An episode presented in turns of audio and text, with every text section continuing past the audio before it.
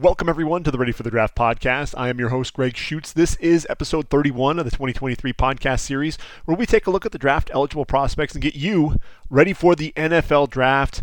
And uh, look, we're we're just a little over a week away from the NFL draft, and I, I still feel like there's a lot of uncertainty there in round number one. What's going to happen beyond really Bryce Young there at number one overall? Is Will Anderson an option there for Houston? Are they going to take CJ Stroud?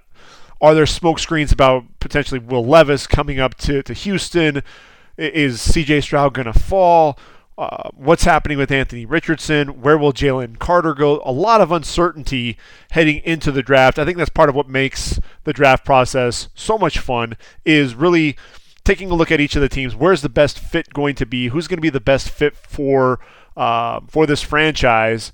And then where do we see them coming off the board?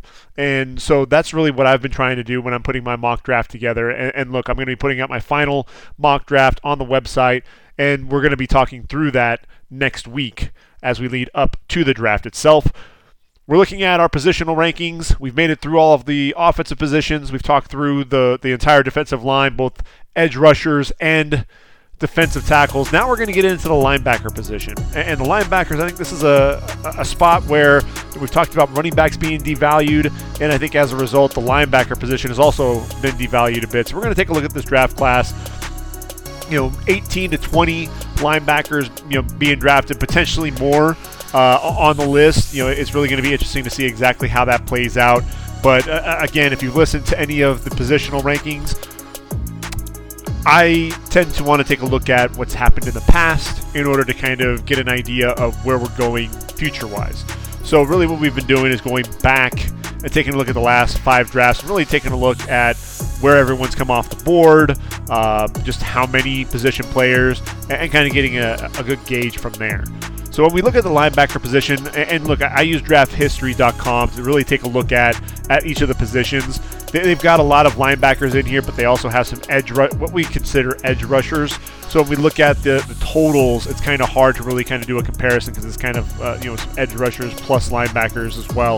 Um, but when we look at 2018, we had a total of 37 linebackers that were taken in uh, in the draft. So when you look at that draft class, that's the Roquan Smith coming number eight overall, Tremaine Edmunds, Leighton Vander Esch, Rashaan Evans, all coming off the board in round one. All guys that have made an impact at the next level. You know, we also know with uh, with Shaq Leonard, you know, the, the 36th overall pick there for the Colts, what he's meant. Uchenna Nwosu with the Chargers and now with Seattle at number 48 overall. Fred Warner falls all the way to round number three to the 49ers, and we know what he's meant to that program. Uh, how about how about you know Jerome Baker? He's been a mainstay as a starter there. Uh, also around three pick. Josey Jewell getting a lot of playing time, starting experience with the Broncos. He came off the board in round number four. Marquis Haynes, really more of an edge rusher there for the Panthers, but he was a fourth round pick, a guy that can still get after the quarterback a bit. Uh, you know, I know Genard Avery uh, has uh, you know, he was a fifth round pick coming out of Memphis. He's a guy that's kind of you know played some you know a lot of different positions there uh, and gotten some playing time. Uh, but how about Zaire Franklin, number 235 overall, out of Syracuse. We see what he's meant to that Colts uh, Colts team you know, and so that's the thing, you know, and I've been saying this time and time again. You can find value in all three days of the draft, and uh, you know, I, I, think this is the latest example of that. Uh, we're going to see that again in 2019. You know, a total of 36 linebackers taken. You look at, at Devin White, Josh Allen, who's really an edge rush. We kind of counted him, and, and, and Brian Burns also taken in round number one. Counted those in our edge rush counts, but uh, you know this because we talked about both the edge rushers from a defensive end and a linebacker standpoint. So again, we're talking linebackers and edge rush with these groups. Uh, Devin Bush, number 10 overall. Uh, Jahlani Tavai, bit of a surprise there coming off the board at, at number 43 to the Lions. Uh, Jerome, uh, Germaine Pratt, what he's meant to the Bengals, third round pick there. Uh, Chase Winovich, we know you know has, has been some nice edge rush depth he was a third round pick. Sione Takitaki was re signed by the Browns. We know what he's meant to that organization. Uh, Cody Barton was a starter there in Seattle. He's moved on to Washington. He's going to be a starter there as well. You know, Bobby Okereke, you know, he moved on to the Giants, but he meant a lot to the Colts as a starter there as well. Um, you know, uh, continuing down the board, Drue Tranquill, You know, he got a nice uh, free agent contract Uh, he was a fourth round pick. Drake Greenlaw, again, finding talent later on in the draft. Fifth round pick out of Arkansas, number 148 overall, and, and he's been a starter there for the, the 49ers. You know, uh, Andrew Van Ginkel, Mack Wilson, Justin Hollins, Blake Cashman, all role players there. Uh, how about Cole Holcomb?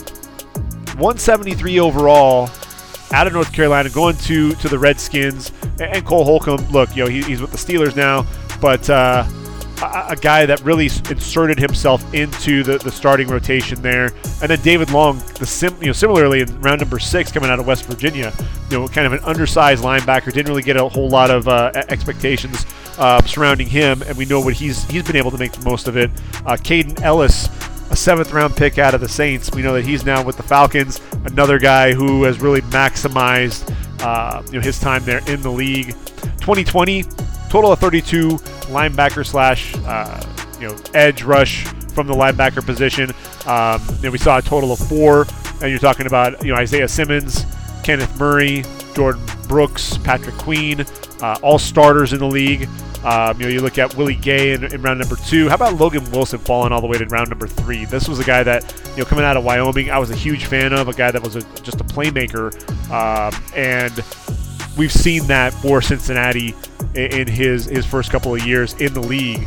Uh, Zack Baun going to the Saints. He was kind of an edge rush type there at the linebacker spot. Jacob Phillips has been a starter there for the Browns, also coming off the board in round number three. Uh, Akeem Davis Gaither has been a role player there for the Bengals, coming off the board in round number four. How about Mykal Walker out of Fresno State? Right, you know this is the guy off the board in round four. He's been a guy that's been able to start there in Atlanta. Trevis Gipson to the Bears, kind of surprised that they had him listed as a as a linebacker. He's really a, a defensive end there for uh, Chicago. Uh, as we continue to make our, our way down that group, Markus Bailey to the Bengals, another guy that could be considered a role player there at that linebacker spot. Um, so 2020, total of 32 between the, the, those two groups. 2021, 27 total. This is the Micah Parsons draft. And we know what Micah Parsons has meant to the Cowboys. Is there a guy in this year's draft that can resemble Micah Parsons? We've talked about him in the edge rush group, and that might be uh, Nolan Smith. Uh, but you know, Zaven Collins at number 16, Jamin Davis at, at 19, uh, you know, and, and Odafe Oweh at, at, number 31. All guys that are still developing, you know, but I think the, the athleticism, the traits were absolutely there. Um, Jeremiah Owusu-Koramoah coming off the board in round two. Nick Bolton, man, what, what, he meant to the Chiefs. You know, the scoop and score in the Super Bowl, almost had a second one. Uh, Pete Werner it, it has been a, a value starter there for the Saints. Another second round pick. Uh, Rice is getting a chance to start with the Titans. He's in, he was taken in round three. Baron Browning, um, also a starter for the Broncos. Derrick Barnes to the Lions, round number four. This is a guy that has pushed for some playing time there as well. Uh, has, has some starting experience under his belt. Um, so he's a guy that I, I, think is continuing to progress. Uh, and then this past season, 2022, 33 linebackers slash you know the edge rush that we were talking about. Uh, you know, I think a bit of a surprise. The Packers taking Quay Walker. Everyone was really expecting him to be a second rounder. He came off the board number 22 overall. I actually had Devin Lloyd ranked a lot higher, uh, but he falls to 27. Jaguars pick him up there. Um, you know, we, have got you know, Ebiketie, uh, Boye Mafe, David Ojabo listed among these linebackers. They're all edge rushers. We talked about them previously. You get to Troy Anderson out of uh, out of uh, Montana State going to the Falcons at number 58 overall. We know the athleticism; it's it's shown brightly there in the NFL. And uh, I think Ryan Nielsen's really going to be happy to be working with Anderson, a, really a versatile chess piece in his multiple uh, defense. Uh, Brian Asamoah brings some speed there uh, to the Vikings round three. Same thing with, with Chad Muma. You know, we know that he's he's gotten some playing time there for the Jags. Christian Harris is going to be a a, uh, a very valuable piece there for the Texans with uh, DeMeco Ryans and that linebacking group. Um, how about Nakobe Dean to the Eagles in round three? Uh, you know, he and Jordan Davis going to, to Howie Roseman's group there out of Georgia. He's now the starting middle linebacker with T.J. Edwards moving on to Chicago. Uh, Leo Chenal for the Chiefs, you know, showing off some some pretty good athleticism. He's gotten himself some playing time. Same thing with, with Micah McFadden uh, out of Indiana. Uh, I think people were sleeping on him. People had him rated really low, and uh, ends up you know being picked up in round number five, 146 overall. And I thought that he's played pretty well. Then there's Rodrigo. If you watched uh, Hard Knocks, Malcolm Rodriguez, this dude, you know, he's undersized. That's why he fell all the way to, to round number six, number 188 overall, uh, out of Oklahoma State. And uh, dude, dude played his way into a starting spot there with the Lions. Same thing, you know. Uh, I know he's an edge rush guy, and we talked about him in the in the edge uh, position group. But James Houston, the fourth, was a sixth round pick out of Jackson State, number 217 overall. Um, so undersized guys that are making an impact there for Detroit. So uh, you know that's that's an organization that I think is really on the rise, and a lot of that is, is due to the type of guys that they are bringing in, and uh, you know making some really smart decisions there in the draft. So what I'd like to do, I, I look at the draft and, and really this linebacker group want to kind of talk through where I see some of these guys coming off the board. Who's going to be the first linebacker taken, and really kind of talk about our day two guys and then day three. Because I think we have one linebacker who may come off the board in round one, and then after that, it's really where is everyone else going to fall. I think what you're really going to see is a lot of depth there in rounds four, five, six, and, and really seven as well. Um, there are a lot of names. There, there aren't going to be a ton of, of draft picks to go around. So I think there are going to be some guys, you know, some decent players that we're going to see fall to, uh, you know, being undrafted free agents out of this position group. So we'll go ahead and jump into things. We look at Drew Sanders out of Arkansas, 6'4", 235 pounds. This was a guy who started his career there at Alabama, uh, you know, really trying to be an edge rush off, opposite Will Anderson. And uh, when he moves to Arkansas, he's really more of an off ball linebacker. And in Fayetteville, look, he was a versatile chess piece playing next to Bumper Pool. Uh, finished with 103 tackles, 13 and a half tackles for loss, nine and a half sacks, five pass breakups, an interception, three forced fumbles, sideline to sideline range, scrapes over the top, shoots gaps downhill in a hurry, speed, quick hands to be an eff- effective pass rusher coming off the edge. I mean, obviously, nine and a half sacks. He knows exactly what to do to get there. Um, wears a lot of hats. I look at Buffalo. And I know Buffalo is, is considering a, a, wide receiver there. There's also talk that maybe you know Nuk Hopkins may end up wanting to get traded to Buffalo. Um, so there, there, could be a receiver in their future, possibly a running back, depending on what happens with BJ uh, Bijan Robinson. But uh, I, I, look at Drew Sanders. I think he'd be a great fit uh, next to Matt Milano. He has a lot of the same traits that uh, Tremaine Edmunds has, and we know that Edmonds has moved on to Chicago. I think Drew Sanders will basically be a plug and play guy there. I know he's still learning the position. That's why he may fall to round number two, but I still think the Bills make the most sense. So whether it's round one or round two, I really feel that Drew Sanders, uh, the best fit for him is going to be in Buffalo. My number two linebacker is going to be Trenton Simpson out of Clemson. You know, the versatility is, is off the charts for him. 6'2", 235 pounds. This is a guy who, you know, I, I think versatility is another thing we, we talk about.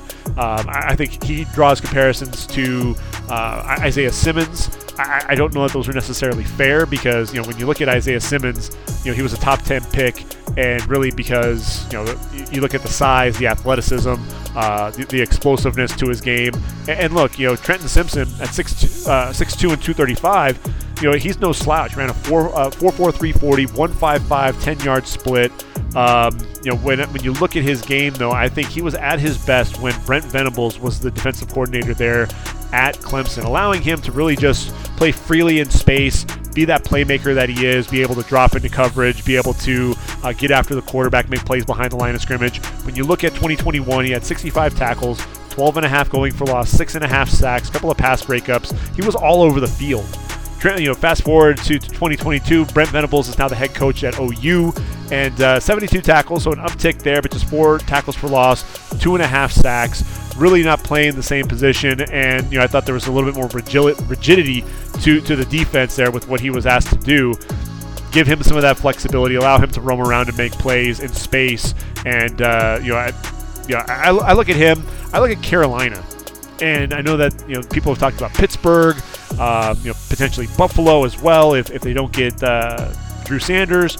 But the reason why I'm looking at Carolina, I know uh, Frankie Luvu had a, had a career season in, in, his first year there with the Panthers. But when I look at it, I think they have to start considering life after Shaq Thompson. You know, I know Jeremy Chinn is seen as a potential successor. Really, Chinn should be in that secondary. You draft Simpson, allow him to stay there, and uh, gives you multiple chess pieces to really move around, give you some of that versatility. So at 39 overall, I think that could make some sense there for Trenton Simpson when it's all said and done. Uh, number three on my list is going to end up being Jack Campbell, and this dude is just an absolute football player. 6'5, 249 pounds. When you, when you look at what this guy is able to do, model of consistency for the vaunted Hawkeye defense over the last two seasons 265 tackles, nine tackles for loss, a couple of sacks, four interceptions, seven pass breakups. Everyone talks about this is a guy that goes downhill, but can he really play in space? Can he really uh, move laterally? Can he really get into coverage? When you watch this guy in zone, does a great job locking in on the quarterback, reads you know reads and reacts, trusts what his eyes see, and he makes a break on the football makes plays in coverage. He just has that nose for the football, and he uses that those instincts to put himself in a position to make a play. If you, if you want to know where the ball's heading, just watch number 31 in, in black and white work. At his best in the box, again, he can fill holes downhill, can scrape over the top meet the bar, ball carrier on the perimeter. Um, ran a 4.65 40 at the combine, so I think he answered the questions about his athleticism. 37 inch vertical leap, 6.74 three cone drill. Uh, that put him second among wide receivers, and his 4.24 short shuttle put him in the top five among wide receivers as well. So when you talk about his athleticism, I think he's really kind of put that the, the bed to you know put that to bed and uh, when I look at Tampa at number 50 overall, I know that they were able to bring Lavonte David back. It's just a one-year deal. They're also talking about you know Devin White potentially wanting a trade and getting out of Tampa. They're going to need to address that linebacker position. I think Jack Campbell would fit nicely into into what Tampa wants to do defensively. Um, one more guy on the list, and uh, I actually have him coming off the board before Jack Campbell, and that's Daiyan Henley out of Washington State. I have him going to the New York Jets. Uh, 6'1", 225. he started off uh, as a safety, moved to linebacker there at, at uh, Nevada, moved to, to Wazoo, and in that final season, this is a guy that has tremendous range, tremendous instincts. He can play all the way to the sideline. Good job working in traffic, reading the offensive line, slipping, uh, you know, sliding to avoid blocks and make a play. Uh, four five speed, fluid hips allow him to match up against both tight ends and running backs. I think that's really, uh, you know, when you look at all the guys here at the top, new wave linebackers, guys that are able to do a lot of different things, wear a lot of different hats. Uh, Daiyan Henley is really no exception. 106 tackles for the Cougs, 12 tackles for loss, four sacks. Um, you know, he had four interceptions in 2021 with the Wolfpack before transferring as as a grad transfer. But I, I don't see him getting out of the second round. He's a guy to me that can be a playmaker. The Jets have two picks in round number two. I think one of them use it on Daiyan Henley. Um, you know, when I when I look at this, you know, I, think he just brings some of that versatility. You know, I know that they did sign a you know a, a three-year deal on on Quincy Williams, but you add another athletic linebacker with cover skills, Henley's going to be that guy. Round number three. This is where it can get a little interesting. You know, I, am looking at DeMarvion Overshown for, of Texas, 6'3", 229 pounds, ran a 4.56 40 at the combine uh, with a 1.59 10 yard split, um, which you know isn't isn't too shabby at all. But you look at this guy, you know he, he looks like he could be a safety, uh, but he's just a, you know, kind of a jacked up safety, right? You know he's got a lot of range, uh, can play sideline to sideline, uh, is a force coming downhill, but he can also you know make plays in space and that's something that, that you're going to see there. Um, I have him going to Houston at number 73 overall. They, they signed Denzel Perryman. They've, they've signed Cory Littleton in, in, free agency. I think Overshown can end up being the future uh, of the linebacker position there in Houston. DeMeco Ryans is going to be looking for a guy to really take that group over. I think Overshown has, has shown the ability to be able to do that.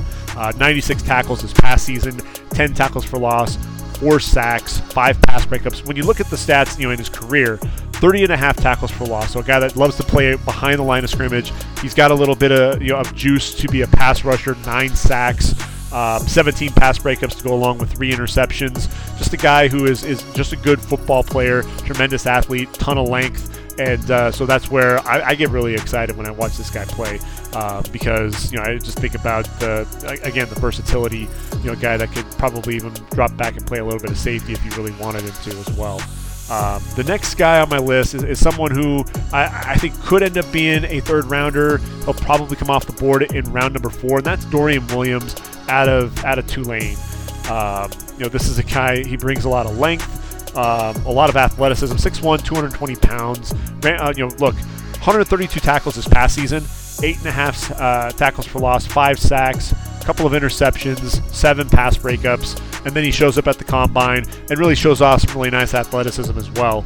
Um, you know, almost has 34, 34 inch arms. Um, when you look at this draft class, you know, there's there's only a couple of guys that, that really compare to that. Um, but ran a 4.49 40, 1.54 10 yard split. Um, and you know, look, he made plays for. Two, he was the heart and soul of that defense. He was flying around, making plays on the football. He's athletic to drop in coverage trust his eyes. Uh, you know what I really love is you know being able to spy the quarterback as well, uh, be able to come downhill and and make a play. Standout special teams performer for the Green Waves. Excellent closing burst. Um, you know he can carry the tight end down the field. You know um, on wheel. You know cover running backs on wheels. I think he's best in the flat. Um, you know he can be a little stiff in transition at times, but you know the, the burst downhill, blitzing through the A gap. Uh, will struggle at times to get off blocks um, especially with offensive linemen climbing to the second level. But you love the depth and coverage. You see the back pedal, um, you know, covering these dig routes, reading the quarterbacks, getting his hand in to break up. Defensive leader calls all the plays on defense. Team captain, you know, uh, a guy that I think uh, you know could be a really nice locker room presence for teams. And so he's a guy that I think because the position is devalued, he may fall to round four. But if I were a team, I'd take him in in round number round number three. Um, I think after that, you look at a guy like Henry To'oTo'o out of Alabama, 6'1", 227 pounds, ran a 4'6", 240, which isn't bad. And when you think about To'oTo'o, this is a guy that, you know, number 10 for Alabama, and I, I think he does a lot of things um, know, he's just he's a smart player. He's an intelligent player. But the thing with, with Henry To'oTo'o is he's not going to be. I don't think he'll ever be an exceptional player. You know, he, he puts himself to be you know in the right position at the right time. You know, I think he's an intelligent player. He'll probably be a starter, but he won't be that dynamic playmaker that teams are looking for, and that's fine. You know, he's going to fill a, a, really nice role. That's why I don't have him coming off the board in the first two days of the draft. Initially, I did, but the more I, I sit there and look at at Henry To'oTo'o's tape, I think you know fourth round feels about right. Uh, 205 tackles in his two years there at Alabama. Uh, 15 and a half tackles for loss, six and a half sacks. You know, started his career at Tennessee, but really, you know, what he was able to do there at Alabama really, you know, put everyone kind of on notice, um, you know, about his game. Uh, the next guy we got to talk about though is Noah Sewell out of Oregon, six one and a half, 246 pounds. Um, you know, ran a four uh, 6'4", 40 at the combine. I think everyone was expecting him maybe to run even a little bit faster than that because he's, he's really a, a, you know his downhill speed definitely jumps off the charts. Put up 225 27 times, so strength has never been an issue. This is a guy that can really, uh, you know, he, he, stacks and sheds, takes on blockers, doesn't stay blocked, uh, continues to work towards the football. Um, I think he's limited in, in coverage. Um, you know, really 2021 was a standout year 114 tackles, 8.5 for loss, 4 sacks. I think he struggled at the beginning of the year trying to figure out Dan Lanning's defense. Once he was able to just kind of relax and and fly around to the football, make plays, you know, I, I think you really saw Noah Sewell uh, his game start to open up and really started playing a lot better. Uh, can get up the field as a pass rusher. Uh, you see some of the transition, you know, the the ability to, put his foot in the ground and, uh, and, you know make those change of direction to get after the quarterback. Good bull rush. Um, I, watched him against Oregon State and, and Jonah, uh, Joshua Gray, left tackle. He, he's a solid player. Was able to drive him back into the quarterback. Um, sets a pretty hard edge against the run. Um, you know, they're trying to bounce it outside. Does a really good job kind of spilling that out to the uh, to, to, to, the secondary there on the outside. Good diagnosis, coming downhill. Um, runs right by some of the blockers, able to, to drop some guys in the backfield. So the, the quick to read and react. Um, you just worry about the lateral agility, his ability to play in coverage with consistency. Uh, fourth round feels about right. I think at one point everyone was talking about him as a, as a first rounder, but I still think this is a, a, a solid performer, a guy that's going to be a starter at the next level. Uh, you know, he's just I don't know that he's necessarily going to be you know, completely flashy, but he's look he's he's physical um, and, and, a guy that's going to you know he's going to he, he's he, when he arrives at the football he's he's going to make make it known that uh, you know his presence is felt. Um, you know, Penei Sewell's brother, and you know two guys that definitely you know he's it's a football family for sure. Um, Owen Pappoe out of Auburn, six foot, 225, ran a 4.3940 at the at the combine. I mean, that really speaks to what this guy does. He, he flies around and makes plays. You're going to see him, uh, you know, attack the football. Um, you know, is a big hitter. I think that's another thing that, that really jumps off. He's he wants to be physical, uh, looking to shoot gaps. Um, you know, doesn't stay blocked. There was a game against uh, LSU, and the guard and, and, center climbed to the second level, started to push him back. He didn't stay blocked, used his hands to get off that blocking and get towards the ball carrier. Um, you know, it's one of those things that I think he does a, a, pretty good job in space, understanding how to position his body to slip blocks and uh, and, and, make some plays. Um, you know, struggled with some injuries this past season, but uh, I, I don't think that there's really you know too much concern about his his durability overall. Um, you know, he's a guy that I think things need to stay clean in front of him, um, but you allow him to fly around and make a play on the ball. 91 tackles this past season, uh, you know, three tackles for loss, a couple of sacks. Only played in five games in 2021, um, but this is a guy. Look, you know, he uh, he's going to shoot some gaps. He's going to play sideline to sideline. Um, can offer up a little bit of pass rush ability as well.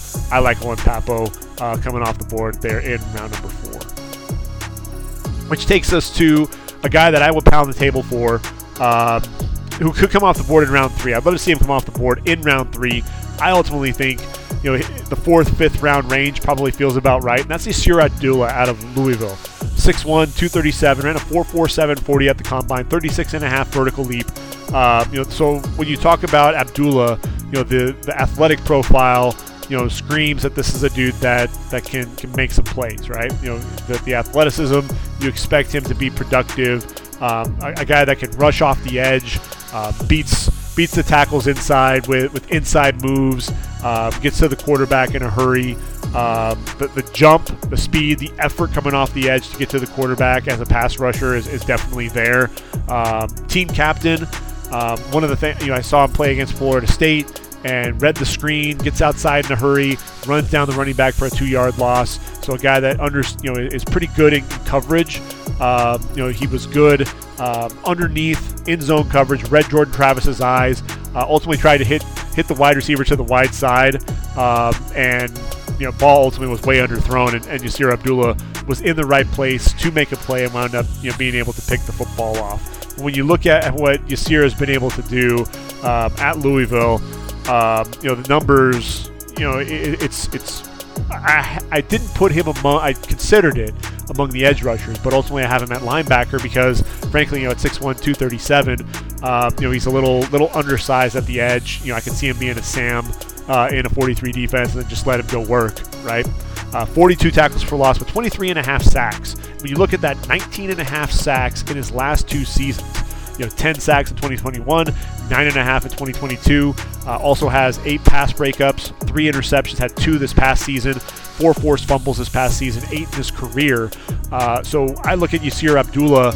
I think he's a guy that has the productivity to have a much higher draft position um, than I think he'll probably get. Although, you know, it, to me, he looks like a third round pick. To me, he looks like a guy, you know, if a team like the Raiders you know, and, and, you look at them. I know they've got Divine Deablo there, um, you know, as, as one of their linebackers.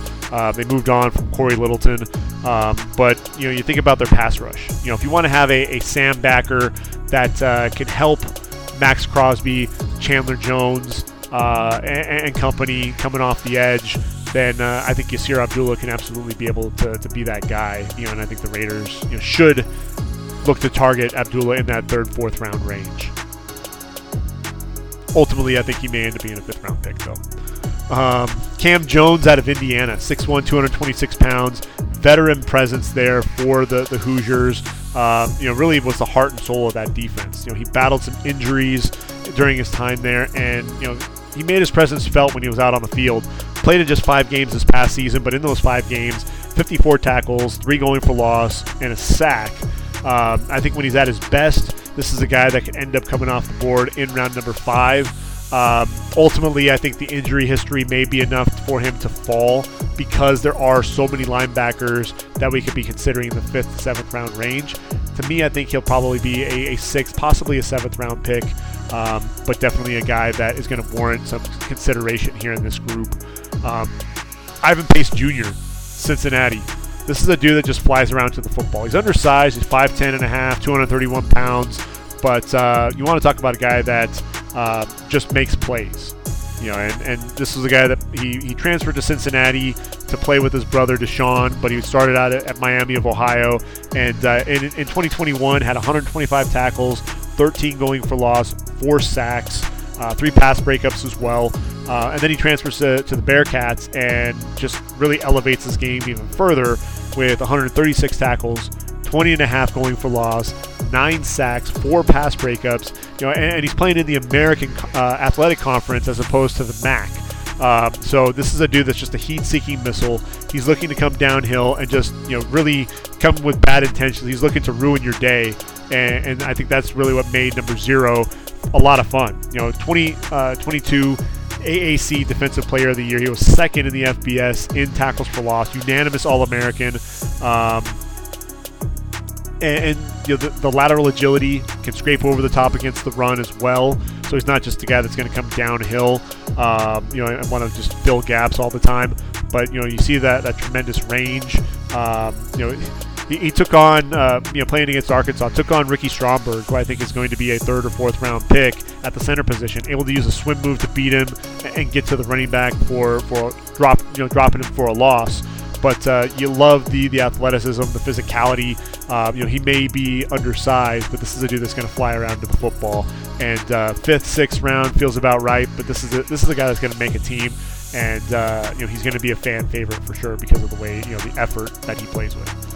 Um, Jeremy Banks out of Tennessee, 6'1", 232 pounds, 4'5", 340 at the combine, 37 and a half inch vertical leap. I don't think there was any question that this guy, from an athletic standpoint, um, you know, that, that he could play. Um, he, he's a guy though that I think is more of a a downhill performer. This is a dude that wants to blitz, come downhill, shoot gaps, you know, times those blitzes really well.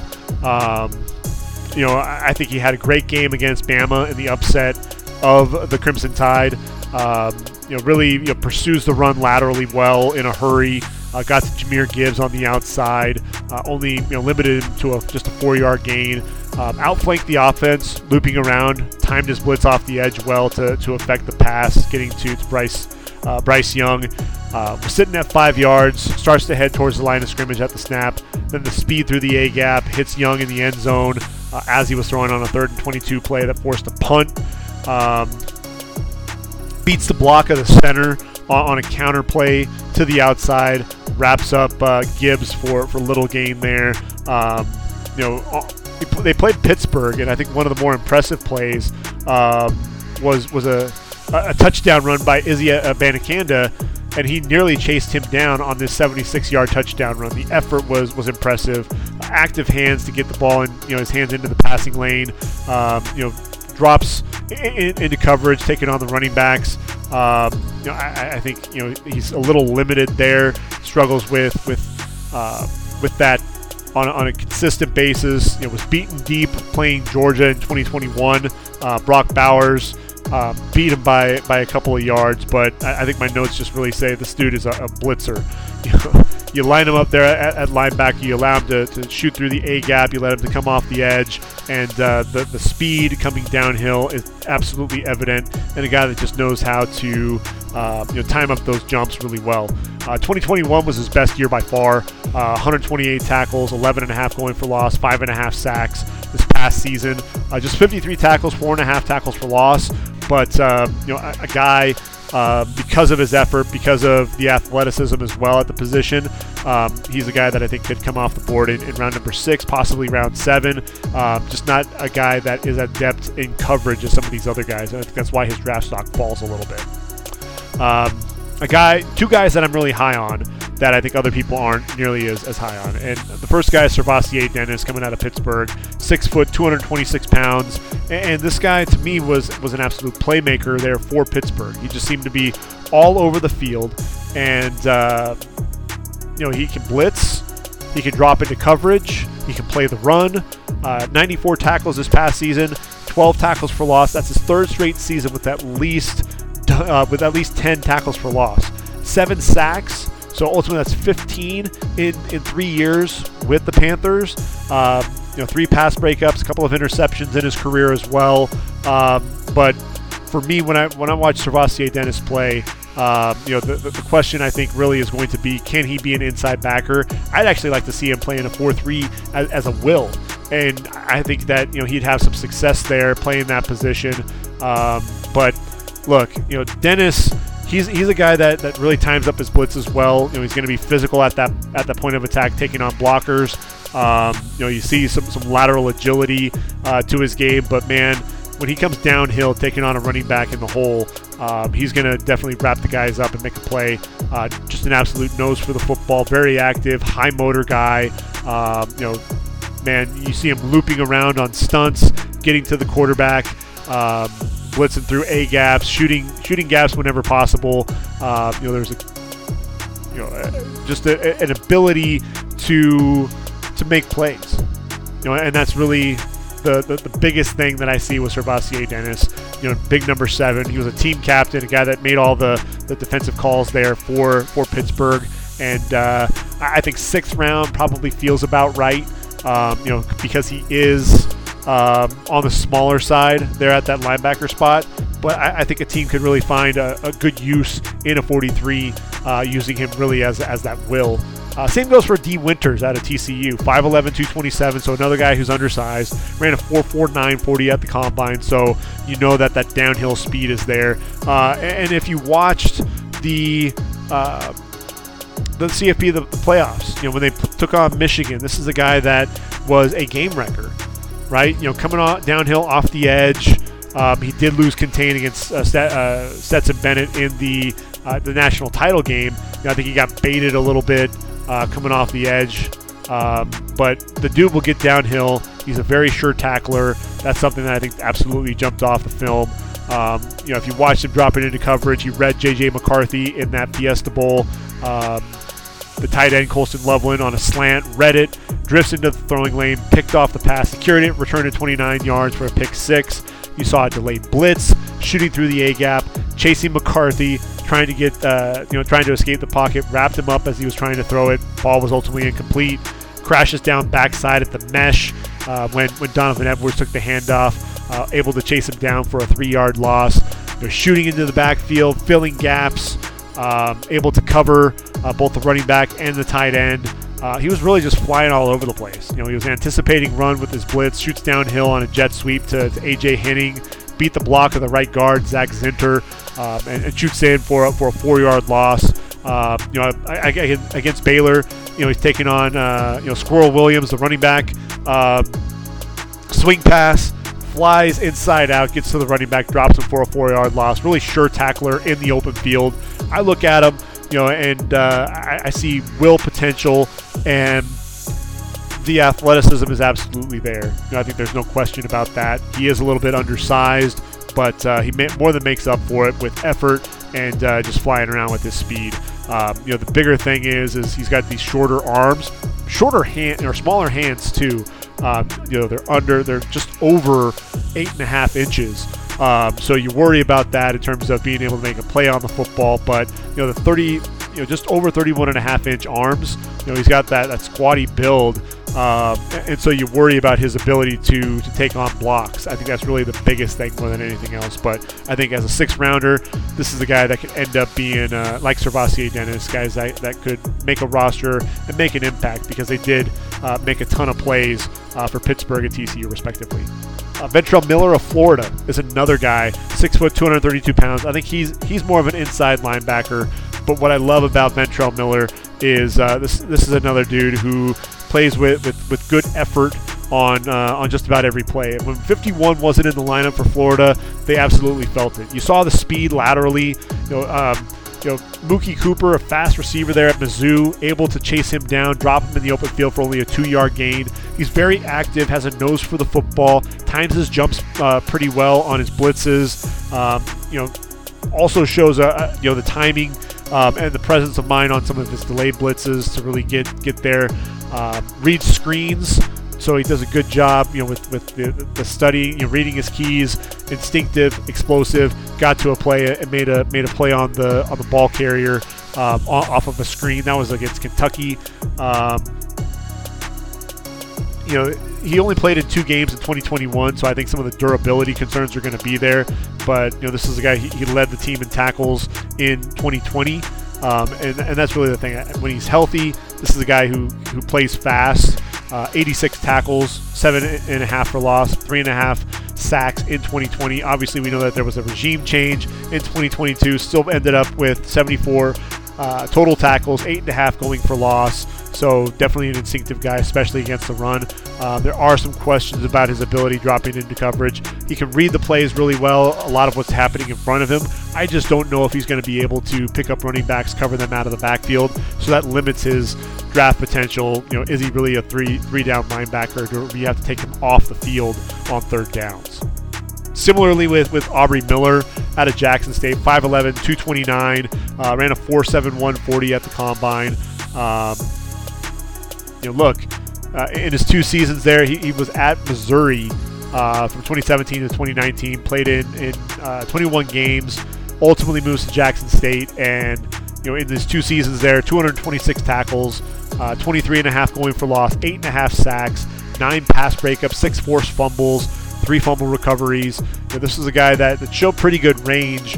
Um, and uh, you know was a physical physical presence there uh, at Jackson State. One of the really the leader defensively for for Deion Sanders and company.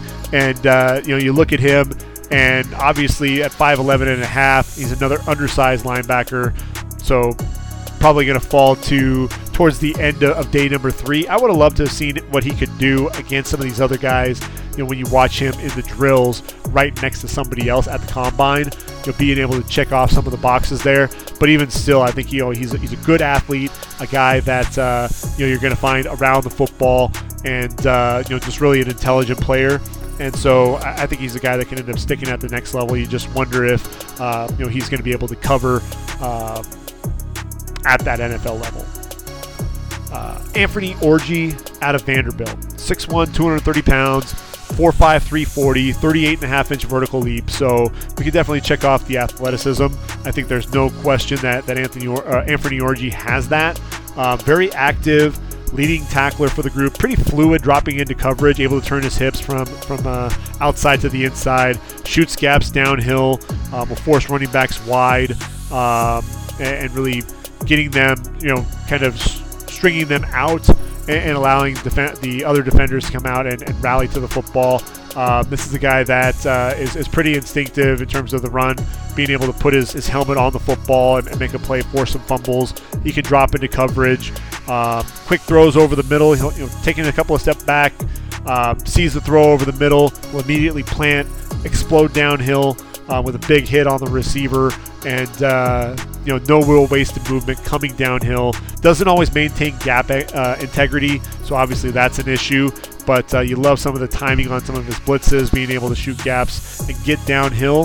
Um, Orji, when you look stat wise, um, you know 106 tackles in 2022, six and a half going for loss with a sack. But I mentioned that in 2021, he was also the team's leading tackler, uh, 92 tackles, 13 going for loss there as well. Uh, a guy that makes a lot of plays behind the line of scrimmage. Again, coming downhill is the biggest thing. Uh, 21 tackles for loss, um, 269 tackles in his career there with the Commodores. Most of that really in the last two seasons, really 198 of those. Um, but a guy that I, I think I, I like the athleticism. You know, I, I, think of Zaire Franklin and what he's meant to the Colts. I look at Anthony Orji, and he could end up being a similar type of, type of player, uh, similar type of impact. Um, Drake Thomas, NC State, is an intriguing guy. Six foot, 228 pounds, ran a 4.740 at the combine. Um, you know, but uh, you know, there was a 7-1 uh, three cone drill that I think you know is you know that would have placed him, I think, third among the fourth among the the linebackers. You know, there's he was uh, one hundredth of a second away from uh, having the same time there as Charlie Thomas. It would have been fourth. uh, overall in the group. But this is a guy that's known for getting after the quarterback. I think length is definitely going to be a concern, and the question is, is okay, where are we going to play this guy?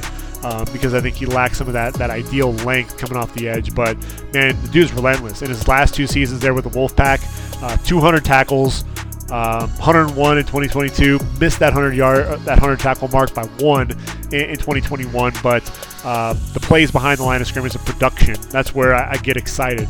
32 and a half tackles for loss, 13 and a half sacks, three interceptions, five pass breakups. You know, he's a guy that plays with his, his hair on fire and uh, flies around to the football. I think a team may very well take a chance on him in round number seven. Uh, but again, you know, being undersized, there are a lot of guys that are six foot or under, and uh, you, you, just worry about where they're going to be playing. Um, can Drake Thomas drop into coverage on a consistent basis? I think that's another question that uh, we don't really have the answer to.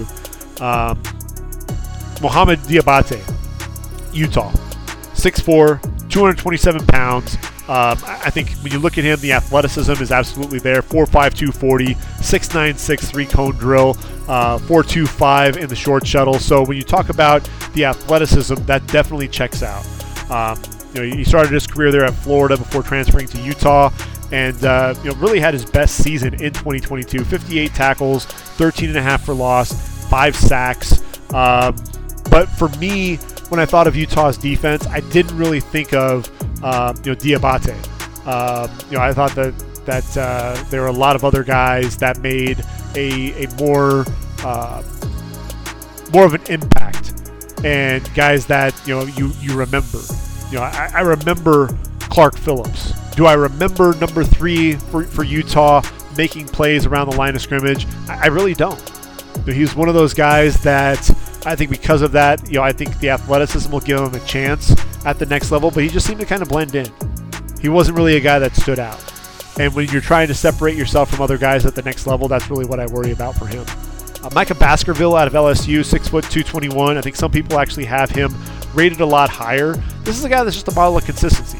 You know, that's really the big thing. He's not going to be flashy.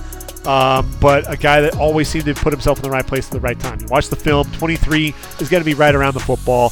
280, uh, 260 tackles in his career with the Tigers, uh, 22 and a half for loss, four sacks, a couple of interceptions, 12 pass breakups, including eight this past season, and uh, you know just really has a good nose for the football. He's one of those guys to where you, you, there are other big names at LSU, um, you know Ojulari, Ali Gaye, um, you know, Jaquelin Roy, uh, you know, Mekhi Garner. You know, you can go on and on with a lot of the players there defensively. Micah Baskerville didn't get the same level of respect, but he was just he was just a heady player and a guy that I think could also make an impact there on the special teams. I think uh, you know seventh round really feels about right for him. Um, but I wouldn't be surprised if we see him come off the board much sooner, you know, in that fourth, fifth round range, just because he's just that consistent presence that you're going to have there defensively. Other guys who have a chance to get drafted Jalen Graham out of Purdue, 6'2, 220, ran a 4'6, 440 at the combine. The question really for me with, with Jalen Graham is, is what position is he going to play? Um, is he is he a linebacker? Is he a safety? Um, you know, that's really the biggest question mark for me. Um, you know, and he actually started his career with the Boilermakers at safety before moving to linebacker before the 2021 season. Uh, 169 tackles in his career, 12 and a half for loss, two sacks, three interceptions, 13 pass breakups. Um, he's another guy that I think just kind of blended in there. You know, a, a, guy that was a consistent presence there for Purdue, but he wasn't a guy that really stood out for me. And that's really where uh, you know, I'm struggling to really figure out where I can place uh, Jalen Graham at the next level. Uh, is he a safety? Is he a linebacker? I think because he's that tweener type, you know, teams might struggle to really find a home, find you know that, that niche for him at the next level. Now Shaka Heyward out of Duke, 6'3", 235, 34 inch arms that he really uses to he uses that length to his advantage. Also ran a 4'5", 340 at the combine. Um, what I love about Shaka Heyward is you know the dude just has has instincts for days, has a nose for the football, flies around, um, you know, shoots around blocks uh, to make tackles. You know, he stays, keeps that pad level low, drives through the ball carrier. Um, good speed, getting outside when the quarterback rolls out, can disrupt um, forcing quarterbacks to, to, to, make poor poor decisions, poor throws. Good timing on his blitzes, excellent range to the sideline, really good speed laterally. Um, he's a guy that people don't really talk about a whole lot. I, I, see him, you know, potentially anywhere from you know the fifth to seventh round um, is is kind of where Shaka Heyward is going to go. I ultimately think I'm much higher on him than a lot of other guys, and uh, I look at it, you know, the production is absolutely there and the athleticism is there, the length is there. So why wouldn't this guy come off the board in that fifth, sixth round range? Is he a developmental guy? I don't think so. I think this is a guy. Look, he had four interceptions, seven pass breakups. I've seen him drop into coverage. Has that nose for the football. He's instinctive. Uh, 337 tackles in his career, 31 and a half going for loss, 11 and a half sacks. Uh, you know, a guy that plays you know, with excellent lateral agility. I think this is a guy because of you know that that added length that he has with those 34 inch arms. You know, being able to drop into coverage, get his hand in, into the passing lane. I think Shaka Heyward uh, has a chance to, to stick with an NFL roster. Um, he'll be a, a, mid to late day three pick, but uh, a guy that you know don't don't be surprised if he ends up you know uh, sticking on an NFL roster and potentially even getting a little bit of starting time. Um, Isaiah Moore out of NC State. Look, NC State had, had really solid linebacking play. Uh, 6'2", 223. The biggest thing for me with him, you know, he's got these shorter arms, uh, just 31 and three quarters inch arms. So, you know, taking on blocks is going to be a struggle for him. But, uh, you know, I, I, think the biggest thing, you know, Peyton Wilson is returning to NC State because, you know, frankly, he, he was hit with the injury bug. And, you know, Drake Thomas has also battled some injuries. So has Isaiah Moore. Played in just six games in 221 uh, in 2021, but uh, I think his best season was probably 2020.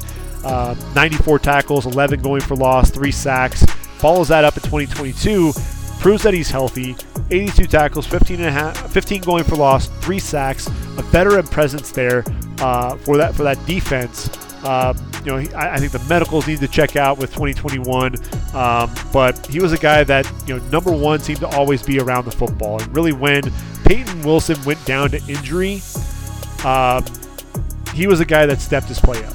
And, and that's something that I think you, you, absolutely see. He plays well coming downhill, uh, both as a blitzer, plays against the run, you know, and uh, that's really the biggest thing. You just wonder if he's just really a two down guy can he play in coverage? That's really the biggest question with Isaiah Moore. I don't know that, that he's able to do that, and that's really where you know he may not get drafted is, is really that struggle there. But a three-time captain, this is a guy that's going to be a, a really a, a, nice presence there in the locker room. So I think he may get a chance at the next level because really a lot of the intangibles really uh, speak volumes along with the production.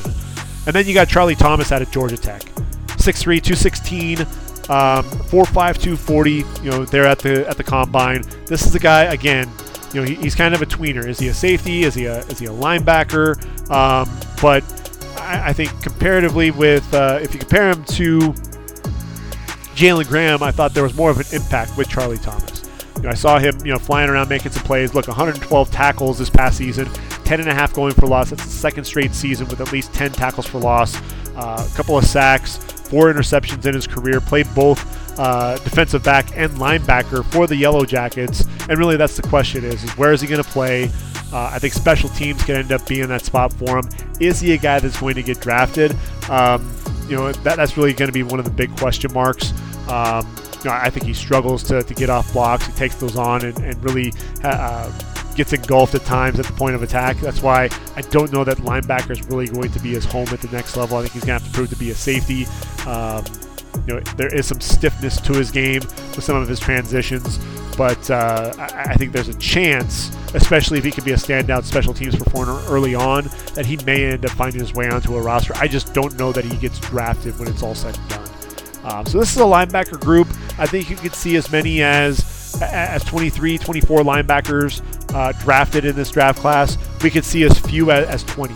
You know, true linebackers, not including the edge rushers, just those true linebackers. Um, so, you know, when you look at the group, first two days of the draft, Sanders, Simpson, Campbell, Henley, those are gimmies, right? Then you have Overshown, uh, Dorian Williams as a potential. Um, those are really the guys that I see in, in round three.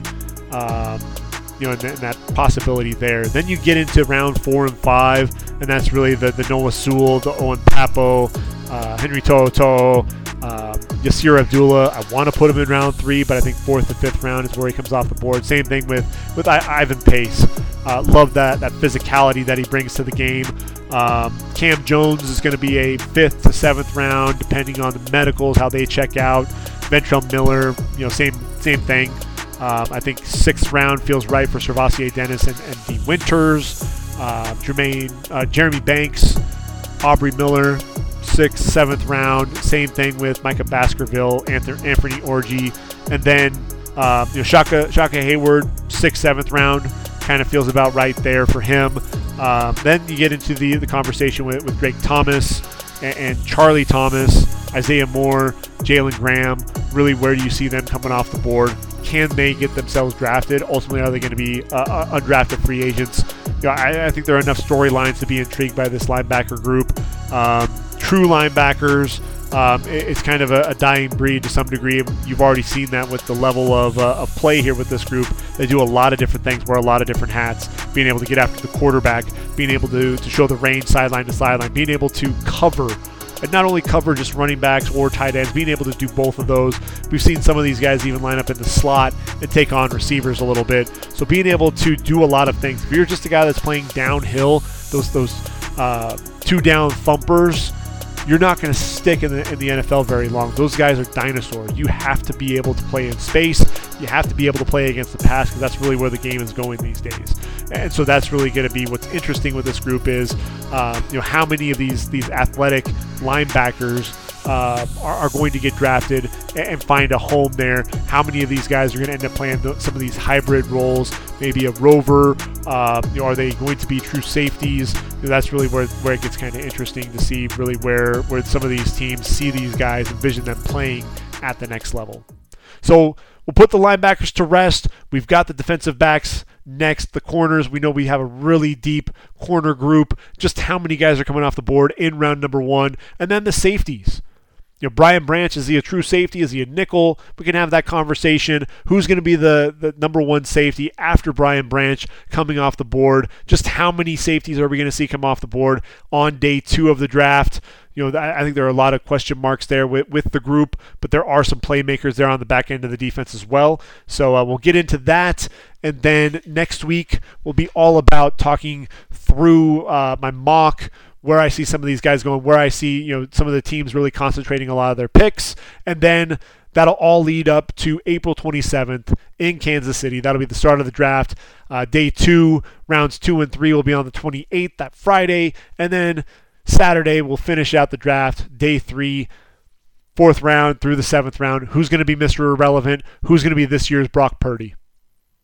So until next time, for ReadyForTheDraft.com, this has been the Ready for the Draft podcast. I've been your host, Gregg Schutze. Take care, everyone. Enjoy the rest of your week. And until next time, I am out of here.